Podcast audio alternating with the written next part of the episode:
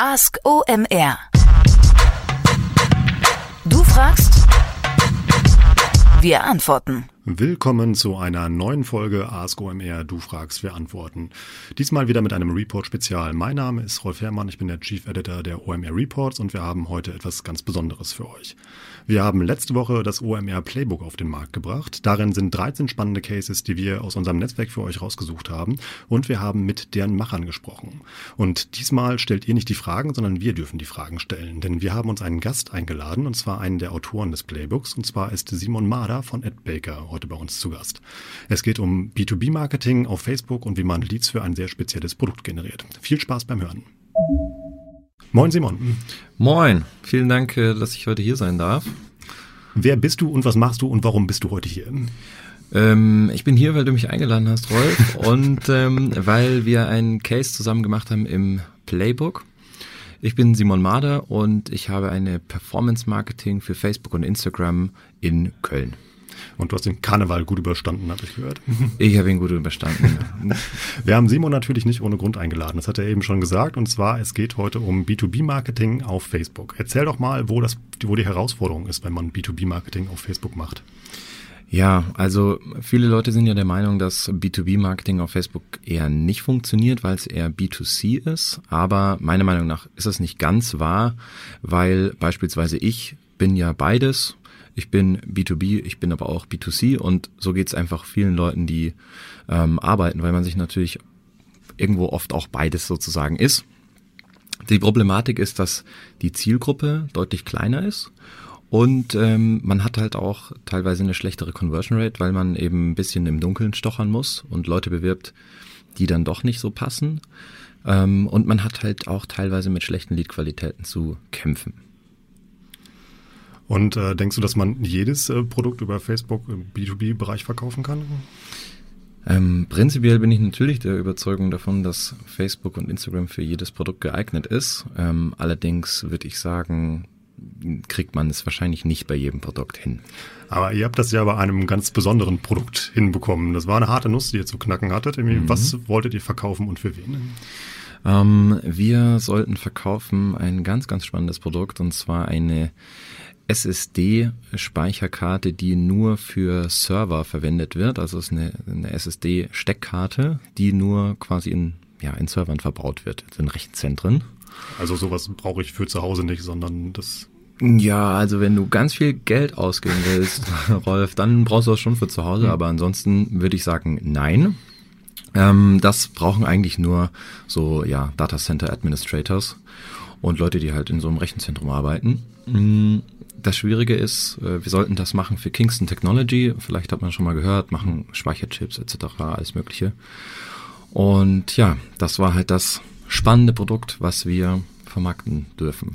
Ich schätze auch mal, außer dieser sehr spitzen Zielgruppe, die du ja gerade beschrieben hast, wird das gute Stück auch nicht ganz günstig sein, oder? Hm, richtig, also wenn ich mich recht entsinne, geht das so ab 2000 Dollar los. Also das ist, das kaufst du dir nicht einfach so just for fun. Also nicht für das kleine Präsent unterm Weihnachtsbaum. Mhm. Aber wie bringt man denn sowas über Facebook an den Mann? Dieselbe Frage haben wir uns auch ähm, gestellt, weil natürlich muss man sagen, Facebook ist ja heutzutage an für sich eigentlich ein Entertainment-Kanal. Das heißt, die Leute sind eigentlich ähm, verwöhnt von leckeren Kochvideos, von witzigen Katzen-Baby-Videos oder von Videos, wo Leute irgendwie zehn Minuten am Stück lang äh, auf dem Hintern fallen und das guckt man sich dann an und ist entertained. Aber so geht's natürlich nicht bei so einer SSD-Karte. Und wir haben uns ähm, wir haben uns erstmal Produkte schicken lassen von, von Kingston und das waren einfach nur ziemlich langweilige Produktbilder. Man kann sich vorstellen, dass diese SSD-Karte wie auf so einem Mikrowellenteller lag und die sich langsam gedreht hat und das war das einzige Bewegbild, was wir sozusagen hatten. So eine SSD-Karte sieht wahrscheinlich auch sehr spannend aus. Also es wird ein schwarzes Ding sein, wahrscheinlich mit irgendwelchen Chips drauf, oder? Genau, also sieht aus wie eine Grafikkarte, Netzwerkkarte, irgendwie sowas in der Richtung. Also ja ein Traum, um das visuell zu vermarkten. Also. Das, ja. ähm, genau, wir haben uns dann auf die Suche gemacht, äh, haben einfach mal recherchiert im Internet nach dieser SSD-Karte, nach irgendwie verwertbaren Content und haben dann was ähm, ganz, ganz Spannendes gefunden, was extrem hilfreich für uns war. Nämlich haben wir einen YouTube-Kanal gefunden von ähm, Vater Robert Balancer. Ähm, die Leute nennen ihn auch Digital Jesus und ähm, Ja, er ist quasi Pfarrer und äh, hat aber auch gleichzeitig einen Tech-Kanal auf YouTube, wo er technische Dinge vorstellt und unter anderem zum Glück auch diese SSD-Karte. Das ist der Tech-Influencer eigentlich und bespricht da Dinge. Genau, also es war halt super spannend, einfach weil das so ein so ein Bruch ist, dass so ein, ähm, man kennt das in, aus Filmen aus USA, der hat immer diesen Schlips da noch an, diesen weißen, so wie bei Simpsons, ähm, The Reverend. Mhm. Und so einen trägt er auch, wenn er diese Videos macht und da hat er eben diese Karte vorgestellt und das ist einfach für die Leute super spannend zu sehen, so Moment, was macht dieser Pfarrer hier und was macht er mit dieser Karte? Und das war unser, ja, unser Pattern Interrupt, wo wir versucht haben, damit die Leute auf das Produkt aufmerksam zu machen. Und das Video konntet ihr dann kostenfrei benutzen oder musstet ihr da Lizenzgebühren zahlen oder sowas? Ähm, nee, wir haben natürlich Rückfrage gehalten, ob wir das benutzen dürfen und ähm, die hatten dem diese Karte gesponsert und deswegen durften wir das Video auch verwenden. Hattet ihr von Kingston schon irgendwelche Daten, die ihr für eure Kampagne benutzen konntet oder habt ihr tatsächlich bei Null angefangen? Ähm, nee, wir mussten eigentlich bei Null anfangen. Und wie habt ihr das dann gemacht? Ähm, also im Prinzip sind wir, äh, haben wir am Anfang erstmal quasi Interessentargeting verwendet und sind relativ breit in den äh, Markt rein und haben dann später geguckt, welche Leute haben denn das Video jetzt zu 70 bis 90 Prozent angesehen und haben daraus quasi eine neue Seed Audience gemacht und daraus dann eine sogenannte Lookalike Audience. Also einmal zurück, also ihr habt einfach dann angefangen, eine Facebook-Kampagne zu bauen mit dem Video. Genau, wir haben einfach dann eine Kampagne gebaut. Mhm habt ihr die äh, Leute dann von der Ad auf eine Landingpage geschaufelt oder wie habt ihr das gemacht? Genau, im ersten Schritt haben wir die Landingpage benutzt, die wir von Kingston zur Verfügung hatten und haben da einfach mal stumpf die Leute drauf geschickt. Und da hatten sie die Möglichkeit, sich über das Produkt zu informieren und im zweiten Schritt sich dann einzutragen ähm, für eine genaue Beratung. Wie sah das Targeting in dieser ersten Phase aus? Also wir haben natürlich versucht, ähm, ja, Administratoren, so Datencenter-Freaks zu bekommen und ähm, haben halt versucht, verschiedene Interessen durchzutesten und Berufsfelder. Und äh, das Ziel der Kampagne war, dass ihr Leads für Kingston generiert, nehme ich an. Genau, Ziel der Kampagne war, dass Leute, die sich für das Produkt interessieren, eintragen, äh, Vorname, Nachname, ähm, Telefonnummer, E-Mail-Adresse und die wurden dann direkt vermittelt an den Callcenter von Kingston direkt und dann wurden sie halt zu diesen Produkten beraten, weil in der Regel kaufst du dann auch, wenn du dich dafür entscheidest, nicht eine so eine Karte, sondern vielleicht gleich zehn für alle deine Server beispielsweise. Und das hat in diesem ersten Schritt schon funktioniert? Wir hatten, wir haben Leads generiert das ist wahr, ja, wie richtig. Viele? Ähm, boah, wie viele waren es? Ähm, neun. Das war ein bisschen traurig. Und wir hatten auch ähm, ja nicht so einen tollen Liedpreis. Wie teuer war der? Äh, so 233 Dollar für ein Lied. Kann man machen, ja. Mhm, muss man können, sage ich immer. Ne? Mhm. Äh, es war super unangenehm. Wir hatten dann auch nach dem ersten Ergebnis, nach dem ersten Schuss sozusagen, auch dann das Gespräch mit Kingston und ähm, wir hatten halt eigentlich mega Schiss, weil das war uns peinlich und es war sehr teuer. Ja. Aber wir dachten, okay, wir müssen jetzt durch, machen wir einfach mal ein bisschen Bad Poker Face. Ähm, und dann haben wir die, haben wir unseren Mut zusammengenommen, haben angerufen und haben das Ergebnis präsentiert, neun Leads, 233 Dollar. Und ähm, was wir nicht verstanden haben, ist, dass auf der anderen Seite der Leitung so ein bisschen Jubel ausgebrochen ist. Und wir waren etwas ähm, irritiert und dann haben wir erfahren, dass Kingston selber ähm, schon seit eineinhalb Jahren probiert hat, Leads zu generieren für dieses Thema. Allerdings bei denen ein Lead 750 bis 1000 Euro gekostet hat, circa. Da lag ihr dann mit 233 gar nicht mal so schlecht. Ja. Da war halt bei 233 Dollar pro Lead war halt Party angesagt. Mhm. Und ähm, gut, wir haben uns nichts anmerken lassen und haben einfach mal geschwiegen lieber, ähm, aber wir fanden das Ergebnis trotzdem noch ausbaufähig. Mhm.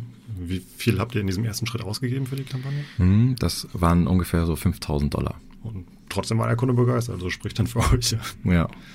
Und wie ging es dann weiter? Also dann habt ihr mehr Budget gekriegt und konnten dann richtig loslegen? Ähm, ja, also wir durften weitermachen auf jeden Fall, weil die waren ja bis dato auf jeden Fall zufrieden. Ähm, wir haben uns halt intern gesagt, hey, wir müssen jetzt noch mal ein paar Sachen ausprobieren, mal ein bisschen in unsere, ich sag jetzt mal, Trickkiste greifen und haben uns angefangen zu überlegen, wie können wir denn das Ergebnis gegebenenfalls noch verbessern oder wie kommen wir an einen günstigeren Lead ran, weil let's face it, das Vorname, Nachname, E-Mail-Adresse und Handynummer ist jetzt, es ist nicht so viele Daten. Ne? Hm.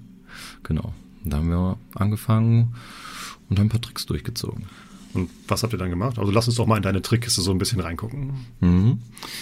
Ähm, ja, vielleicht nehmen wir mal so einen Trick zum Beispiel ist ja, ähm, Facebook vergibt ja einen Relevance Score für jede Ad. Und dieser Relevance Score ist an für sich eine gute Richtlinie für wie performt meine Werbeanzeige, wie performt meine Ad. Es setzt sich zusammen aus verschiedenen Faktoren. Und diesen Relevance Score kann man auch beeinflussen. Und gerade bei so einem, würde ich jetzt mal sagen, vielleicht etwas unspannenden Thema, ähm, kann man da ein bisschen nachhelfen. Und zwar geht man einfach hin. Wir haben im zweiten Schritt einfach eine Lead-Ad gemacht. Und äh, beispielsweise diese Lead-Ad äh, haben wir die Post-ID genommen und haben die Post-ID der Lead-Ad in eine ähm, Engagement-Kampagne gepackt und haben quasi auf dieselbe Ad, die eigentlich Leads generieren soll, haben wir quasi mit Social Proof aufgeladen. Und dadurch verbessert sich der Relevance Score und natürlich auch die Eintragungsrate, weil das viel mehr Leute liken. Weil das vorher schon so viele Leute geliked haben. Genau, also das ist ja in eine leere Bar geht keiner rein. Und dann lädt man halt die Conversion-Anzeige eigentlich davor noch mit einer Engagement-Kampagne auf, um sozusagen mehr Likes ähm, zu generieren. Bei Facebook bekommst du ja immer das, auf was du bietest. Bietest du auf Likes oder Engagement, kriegst du halt die likey People. Klickst auf, äh, ähm, optimierst du auf Klicks, kriegst du halt die clicky People. Genau. Und was habt ihr noch gemacht? Mm, wir haben zum, ein anderer Trick war, dass wir versucht haben, wir haben ja, sind ein Hybridmodell gefahren, wir haben ja Lead-Ads geschaltet und aber auch weiterhin ganz normale Conversion-Ads auf die Landingpage drauf. Und da sind wir hingegangen und haben bei der Landingpage den Pixel 10 Sekunden verspätet ähm, zurückgegeben. Das heißt, normalerweise kommst du auf die Seite und der Facebook-Pixel wird zurückgegeben. Und in dem Fall haben wir den verzögert, 10 Sekunden verzögert, damit wir quasi diese ganzen Immediate Bouncer loswerden, damit der Facebook-Algorithmus bzw. der Pixel die gar nicht sehen kann. Das ist ja geil. Also du sortierst mehr oder weniger die Leute aus, die dir eh nichts bringen würden, weil sie eh sofort weggegangen wären und behältst dann nur die, die wirklich Interesse an dem Produkt haben. Ja, ganz genau richtig. Also wir haben ja die Problematik gerade in diesem B2B-Bereich, dass vielleicht manche Leute nicht sofort verstehen, dass es ein B2B-Produkt ist oder dass es extrem teuer ist. Und ähm, wenn sie dann auf die Seite kommen, sehen das und dann hauen sie direkt wieder ab, ähm, kann ich halt unter Umständen, habe ich die ja dann in meinem Pixel drin, habe sie vielleicht auch in meiner Retargeting-Kampagne drin und ich möchte die eigentlich gar nicht haben. So. Kannst du kurz technisch erklären, wie das funktioniert? Also wenn man das nachmachen möchte, wie man dieses Event später feuern kann? Also ähm, es ist ein für sich relativ einfach. Wir haben es mit ein, über den Google Tag Manager gelöst. Da gibt es eben Möglichkeiten, quasi ähm, so eine Zeit einzustellen und dann zu sagen, wenn diese Zeit abgelaufen ist, dann schieb einfach ähm, diesen kleinen JavaScript noch hinterher. Und äh, also diesen Skript ist dann halt quasi das passende Facebook-Event. Dann hast du mir noch gesagt, dass der ähm, Facebook-Algorithmus manchmal etwas unscharf ist und dass äh, ihr einen Weg gefunden habt, immer diese Unschärfen zu bereinigen. Mhm. Also ja, der Facebook-Algorithmus ist super, so ähm, an für sich, aber manchmal muss man ihm etwas nachhelfen. Und ähm, da gibt es so, sozusagen einen kleinen Trick. Das eine ist, wenn ich jetzt eine Werbeanzeige hochlade, dann entscheidet der Facebook-Algorithmus innerhalb von 500 bis 1000 Impressionen, wie relevant diese Anzeige ist. Ähm, unter Umständen kann es mir aber ja passieren, dass die ersten 500 oder bis 1000 Leute aus meiner vielleicht guten Zielgruppe, die ich ausgewählt habe, gerade echt einen schlechten Tag haben und sich überhaupt nicht für mein Produkt interessieren oder für das, was ich mache.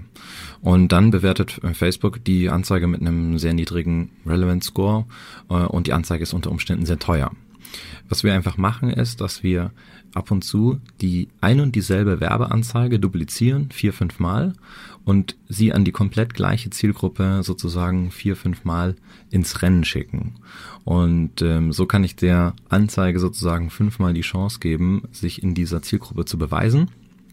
Und das hat zur Folge, dass mindestens ein oder zwei Anzeigen einen deutlich besseren Relevance Score, deutlich niedrigere Klickpreise und ähm, CPM-Preise bekommen als die anderen. Und die anderen stelle ich dann einfach ab und die Gewinner oder die Guten lasse ich weiterlaufen. Also du behältst die Renner und sortierst die Penner einfach aus. Ja. Richtig, genau, ja. Dann hast du noch so einen Sparfuchs-Tipp. Das heißt ja mal, wenn du Geld bei deinen äh, Facebook-Ads irgendwie sparen möchtest, wie kann ich das machen?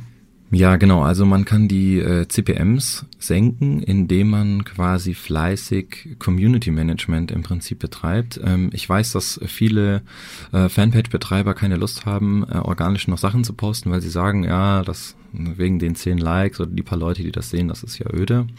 Aber Facebook belohnt Community Building. Es ist immer noch eine Community-Plattform, eine Plattform für Freunde. Und Facebook liebt es, wenn du anfängst, auch was zurückzugeben für deine Community und nicht nur Ad schaltest. Und deswegen ähm, hat Facebook das in den Algorithmus mit einbezogen, dass er auch guckt, was macht dieser Typ eigentlich auch auf seiner Fanpage ohne Geld. Und ähm, Deswegen empfehle ich auf jeden Fall, wenn ihr Werbung schaltet, ähm, macht trotzdem euren Contentplan, zieht den durch, macht eure Postings, keine Ahnung, zweimal die Woche, dreimal die Woche, auf jeden Fall regelmäßig was posten, sich ein bisschen um die Community kümmern, vielleicht noch eine kleine Like-Kampagne nebenher laufen lassen, ähm, bringt auch frisch, frisch die Audience immer ein bisschen auf und bringt auch so ein bisschen Leben in die ganze Sache. Kannst du so prozentual ähm, sagen, wie, äh, inwieweit man seinen CPM damit senken kann?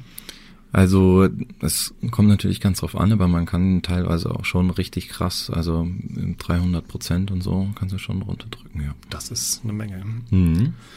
Das waren jetzt so technische Tipps. Kann ich mit der Copy von der Ad noch irgendwas machen, um ähm, meiner Ad zu helfen, dass sie noch besser performt? Mhm. Also was gerade in so einer ähm, nischigen Zielgruppe ähm, total gut hilft, ist, wenn man diese Zielgruppe auch direkt anspricht. Also in unserem Fall ist es, äh, es war ja quasi Englisch, war es halt, dass wir direkt in die erste Zeile geschrieben hab, haben Attention to Data Center Administrators. Ähm, das heißt, wer wenn du diese Ad liest und du bist halt ein, ein, Administrator von so einem von so einem Datenhaus, von so einem Serverhaus, dann weißt du sofort, okay, hier geht es um was, das ist für mich. Und alle anderen denken, okay, hier alle Gamer beispielsweise, mit denen wir äh, konfrontiert wurden, weil die halt auch sich so für Hardware interessieren, die ähm, wurden direkt aussortiert, weil die sagen, das ist nichts für mich. Das ist genauso wie wenn ich sage, hier ähm, alle Online-Marketing-Freaks aufgepasst, wir haben hier einen neuen Podcast am Start, dann wissen alle, oh ja, ich interessiere mich für Online-Marketing, der Podcast ist was für mich. Und alle, die sich dafür nicht interessieren, die wissen direkt, okay, interessiert mich nicht, kann ich direkt weitergehen. Und so kann man natürlich auch den ein oder anderen Streuverlust vermeiden und die Leute, die dann wirklich auf die Landingpage kommen, noch ein bisschen vorher aussortieren. Also einfach klar sagen, was man tut und damit genau die Leute adressieren, die man eigentlich haben will, anstatt kreative Copies zu formulieren, die zwar schön klingen, aber dann vielleicht den Nutzer in die falsche Richtung führen. Genau, also dann am besten, wenn man eben in so einer Nische arbeiten muss. Ansonsten schließt man halt natürlich auch andere aus. Das will man nicht immer. Aber jetzt wollen wir natürlich noch wissen, was hat das Ganze bei euch und für Kingston gebracht? Also wie viele Leads habt ihr generiert und magst du verraten, welchen Leadpreis ihr dann am Ende eurer Kampagne erzielt habt?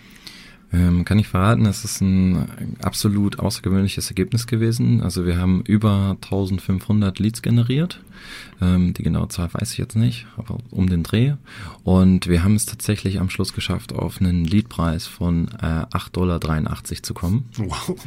Und das ähm, war natürlich ein, ein unglaubliches Ergebnis. Also habt ihr den nochmal so mal eben um 96 Prozent gedrückt mit den Tricks, die du gerade erklärt hast? Also du bist gut im Kopf rechnen. Wahrscheinlich sind es 96 Prozent. Ja. Ich hoffe mal, das stimmt, wenn nicht schreibt uns gerne Mail. ähm, ist das ein normales Ergebnis oder würdest du sagen, das war jetzt ein außergewöhnlicher Case und äh, oder kann man, wenn man diese Tricks anwendet, immer dieses Ergebnis erzielen? Also man muss natürlich so fair sein und sagen, dass es natürlich ein außergewöhnliches Ergebnis war. Ähm, die Tricks helfen meiner Meinung nach in jedem Fall. Ähm, aber auch hier, der Facebook-Algorithmus entscheidet nicht immer gleich, er verändert sich. Ähm, nicht jeder Trick funktioniert bei jedem gleich, nicht in jeder Zielgruppe gleich. Aber ich bin der Meinung, dass ähm, zumindest einer dieser Tricks, die ich jetzt gerade erzählt habe, ähm, helfen sollten, die Kampagnen zu optimieren. Und ähm, ja, man kann auf jeden Fall seine Ergebnisse damit verbessern, aber man sollte sich jetzt nicht ähm, da versuchen, dieses selbe Ergebnis zu erzielen und wenn es nicht klappt, traurig sein.